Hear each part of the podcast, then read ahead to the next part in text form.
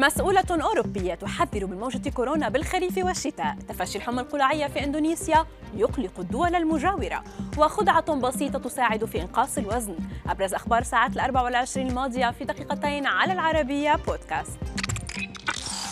قالت مفوضة الاتحاد الأوروبي للصحة وسلامة الغذاء أنه يتعين على دول التكتل البدء في الاستعداد الآن لموجة جديدة من كوفيد-19 في الخريف والشتاء مشيرة إلى زيادة مقلقة في حالات تفشي المرض مؤكدة أنه تم الإبلاغ عن أكثر من 5.7 مليون حالة إلى منظمة الصحة العالمية الأسبوع الماضي. وأن هذا العدد أقل من الحالات على أرض الواقع. المفوضية طلبت من الدول الأعضاء تسريع وتيرة منح الجرعات التنشيطية من اللقاحات لمن تزيد أعمارهم عن 60 عاما. وللفئات المعرضة للإصابة.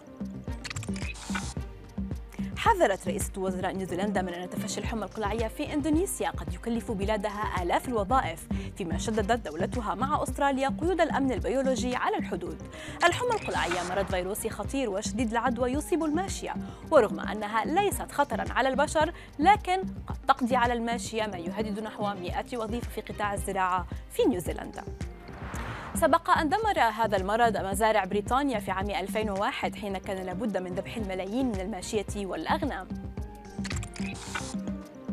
أظهرت دراسة أكاديمية لرصد الخلايا السرطانية أن فحص الدم باختبار تروتشيك هو أكثر دقة في الكشف عن سرطان الثدي من التصوير بالأشعة السينية وأوضحت الدراسة الأكاديمية أن الاختبار كشف عن 92% من سرطانات الثدي بزيادة خمس نقاط المئوية أكثر من التصوير الإشعاعي للثدي.